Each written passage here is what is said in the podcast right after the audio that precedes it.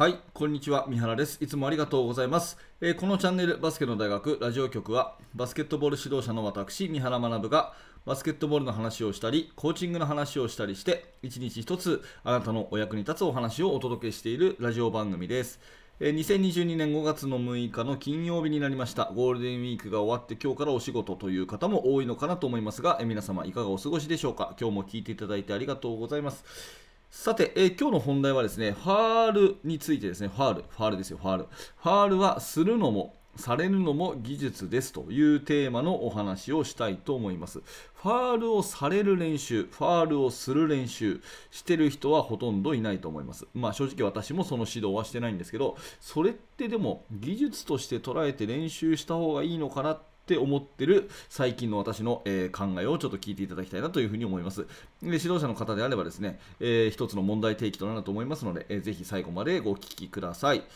えー本題に深く入る前にお知らせを2ついたします。1つ目は無料のメルマガ講座です。メルマガゴールデンウィーク中もたくさんの方登録していただいて本当にありがとうございます。昨日も7人ぐらいかな、え登録していただいて、えー嬉しく思います。指導者の方に役立つ内容の、えーまあ、コンテンツをですねメールでお届けするサービスです。もちろん無料となってますので、お気軽に下の説明欄から登録してください。えー最初の1通目でプレゼントも用意してます。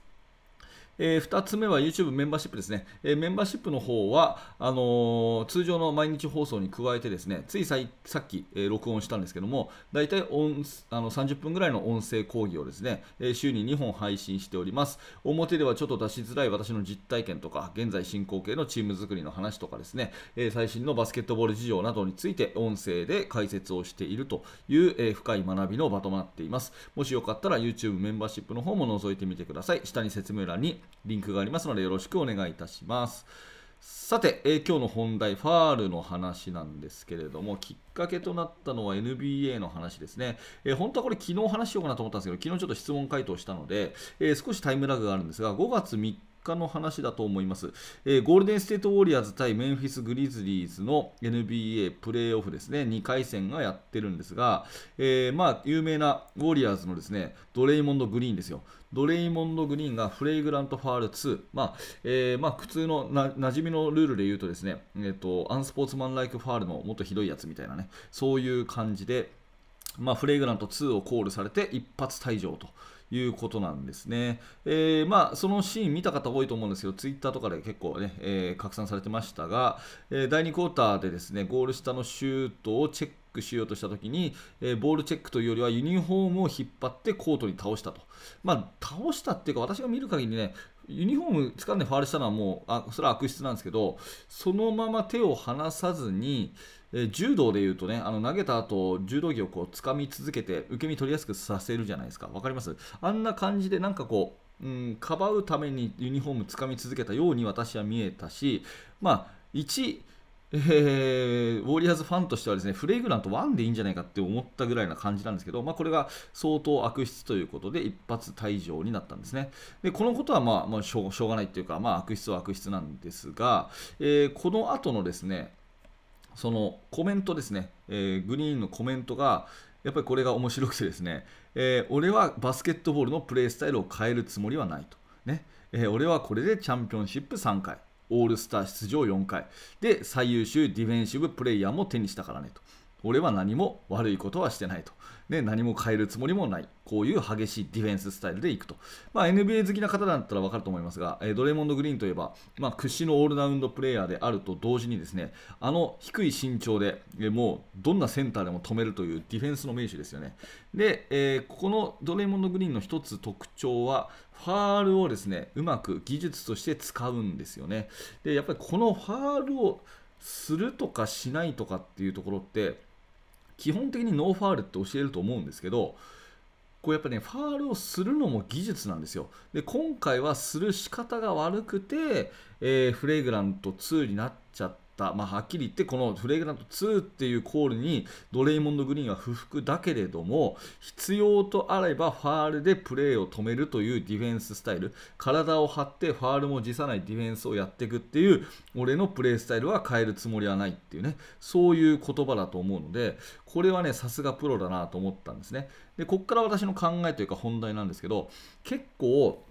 試合になると公式戦になるとファールが吹かれないとかですねなぜかファールが鳴っちゃうとかですねそういう経験がある選手って多いと思うんですよ。でえー？とか言ってですねあの心見られてですねイライラしてシュートが入んなくて気がついたら試合負けるとかね、まあ、誰しも経験があると思うんですね。でそこのところの指導って結構重要だなと思っていてまずファールをするっていうことに関してですねそのファールが何なのかファールが何なのかっていうことが分かるかどうかっていうところは選手に確認した方がいいなと思います。要するにこれがファールだよね、これがファールじゃないよねっていう線を選手自身が持ってなきゃいけないんですね。でもっと言うと私がね思うには多かれ少なかれファールって全部わざとなんですよ。はっきり言って。ファールするって全部わざとなんですよ。うん。ね、ファールしようと思ってなくても、まあ、手出したりとかさ、えー、無理やりついてたりっていうこと自体はわざとじゃないですか。だから、ファールしないっていうことはいくらでもできるはずなんですね。これちょっと言ってること分かりますかね？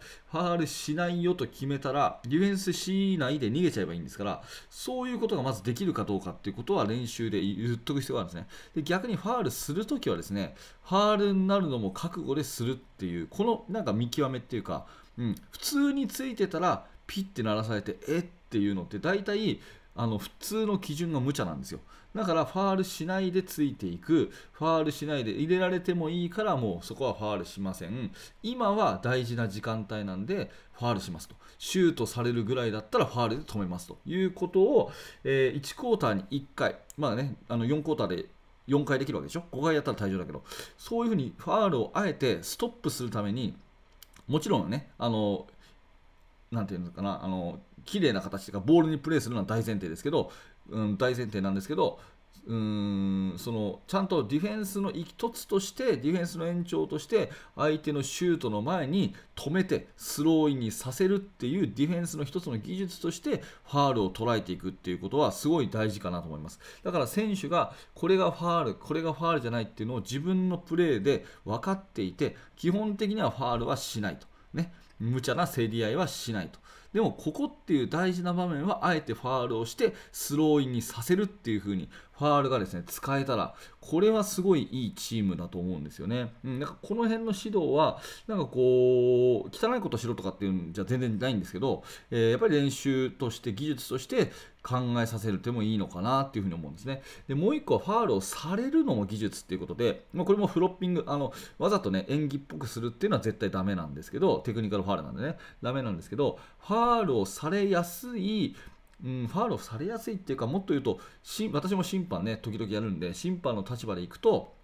ファールが見えやすいようなオフェンスをするっていうことですよね。しっかりとポストアップするときに、そのちゃんとしたね、えー、膝を曲げて低い姿勢でがっちりこうシールしてるっていうことであれば、相手の不当な競り合いが審判からして見えやすいんですよね。あと、シュートに対してもそうですけど、えー、となんか逃げたようなね、肘を曲げてちょこんと打つようなシュートっていうのは、パチッとこうね、ファールされたとしても見えにくいんですよ。それをフォロースルーをぐっと伸ばしてですね、自分の体ごとリングに向かっていくような、そういうシュートをすると、やっぱりファールは見えやすいですよね。うん、だから正しいフォームであのいつでもシュートしなさい。正しい姿勢でいつでも、えー、バスケットボールをしなさいっていうのはファールをされるっていうことにもつながるのかなと思います。あとはやっぱりね、えー、その審判でいうと5番エリアっていうのかな？ペイントエリアですよね。そこのところでこう2人3人のレフリーがこう目を当てるわけですけれども周りのスペーシングがごちゃごちゃだとですね審判からするとやっぱりこの、えーとアングルを取りにくいんですね。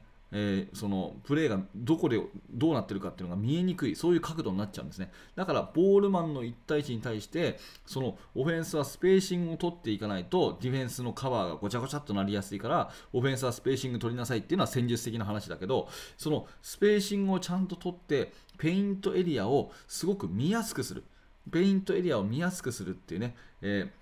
ー、ところができるとファールも吹かれやすいのかなと思うんですね。審判はやっぱり pick the paint とかね、 scan the paint とか、ペイントを見ましょうっていうことがあるわけで、で、えっ、ー、と、ね、 referee defense って言ってディフェンスをまず見て悪いことをしているかどうか。そしてそのディフェンスが見やすいアングルにポジションを取りましょうっていうのが、まあ、レフリーのやり方なわけでそのアングルが取りやすいしペイントがスキャンしやすいようなペイントエリアにするスペーシングを取るっていうこともまたですね、えー、考えていくとファールもなあのコールされやすいのかなと。わざとあのファールを受けるためにね演技しろとかねそういう話じゃなくて正しいスペーシング正しいフォームでオフェンスをすることはファールをもらうことにもつながるっていうことこの辺は選手に伝えてあげてもいいのかなっていうふうに思いました。えー、っとですねいろいろとお話をしましたけれども、ちょっとね、あの問題提起として、あなたはどう思いますかっていうところも含めてですね、えー、コメントとかいただけるとすごく嬉しいです。で、最近はですね、ちょっと話ガラッと変わりますけど、えー、Facebook とか、えー、Twitter とか、そういう SNS でこのラジオ番組をシェアしていただいて、えー、そしてあの自分のね、え、ご自身の感想も一緒につぶやいていただくって方が増えていてですね、非常に嬉しく思います。ぜひぜひ、そんな形でこのバスケの大学を広げていただけると嬉しいと思いますし、あなた自身もね、え、そういった感想をアウトプットすることで、え、ご自身の指導にも役役立つと思うので、えー、ぜひぜひそんな形でアウトプットもしてみてください。ということで、えー、今日はファールをするのもされるのも技術ですというお話でした。えー、あなたはどう思いますか？ぜひコメントとか SNS でのシェアよろしくお願いいたします。はい。ということで、ありがとうございました。バスケの大学は毎朝ですね、こういった話をしております。興味のある方は、面白かったと思った方は、ぜひチャンネル登録をしていただいて、明日の放送でお会いしましょう。えー、高評価、低評価のボタンもお気軽に押していただけますと、毎日更新の励みになります。えー、そして最後に、えー、バスケの大学研究室では現在進行形で手掛けている最新のチーム作りについてほぼ毎日2000文字ぐらいの記事を投稿しております。えー、その辺の本よりもね、えー、読み応えのあるものとして自信がありますので、ぜひぜひ興味のある方、深く学びたいという方、熱心な指導者の方は、バスケの大学研究室覗いてみてください。はい、最後までありがとうございました。三原学でした。それではまた。